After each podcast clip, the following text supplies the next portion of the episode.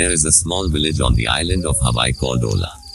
Nobody would ever guess the terrible secret this village holds following the accidental drowning of a young boy many years ago. Today, the tragedy still haunts the villages and their children.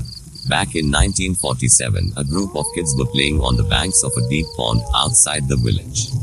One boy accidentally tripped over a log and fell into the water with a splash.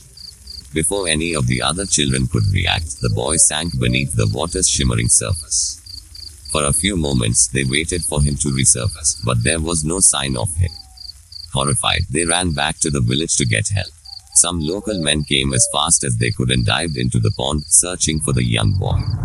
They were terrified by what they found. The boy was sitting on a rock at the very bottom of the pond. His arms were hanging down by his sides and his body was swaying back and forth with the currents. His eyes were wide and his mouth was hanging open, but he was dead in the water. The eerie sight sent shivers down the spines of the men who had dived in to save him. They were deeply disturbed and said it was such an unusual way to drown. It was as if the boy had calmly sat down on the rock and waited there to die. They retrieved the corpse and dragged it onto the bank of the pond. Everyone who lived in the village was saddened by the tragedy, but after the funeral, they tried to put the strange death behind them. Afterwards, bizarre rumors began to spread around the area. In the middle of the night, villagers would hear unexplained screams and cries coming from the direction of the pond.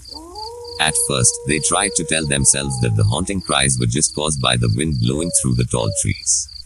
However, as time went on, some people started to report disturbing experiences. Whenever people walked past the pond at night, they would feel something reaching out and trying to grab their feet. Many villagers believed that the ghost of the drowned boy lurked beneath the dark waters of the pond. They said that, at night, he would come to the surface cold, wet, and shivering, his icy hands clutching at unsuspecting victims and trying to pull them into his watery grave. According to the rumors, he was trapped in this world by accident, and the only way he could escape was to find someone else to take his place at the bottom of the pond. One day, a boy was out walking with his father. When they passed by the haunted pond, the boy picked up some stones and skimmed them across the surface of the water. Suddenly, the boy screamed out in terror. Something was holding his leg and dragging him into the pond. The boy clawed at the earth, trying to hold on, but it was no use. Before his father had a chance to grab hold of him, the boy was pulled down into the watery depths. The desperate father jumped into the pond and tried to find his son, but there was no trace of him. Minutes later, he dived deeper and finally located the young boy. He was sitting on a rock on the bottom of the pond, arms placidly at his side, eyes and mouth wide open, swaying gently to and fro in the current. The father grasped his son and pulled him up to the surface. He made his way to the edge of the pond, dragging his son behind him like a dead weight. Luckily, the father had taken some courses in first aid and there, on the bank, he was able to perform mouth to mouth resuscitation on his son.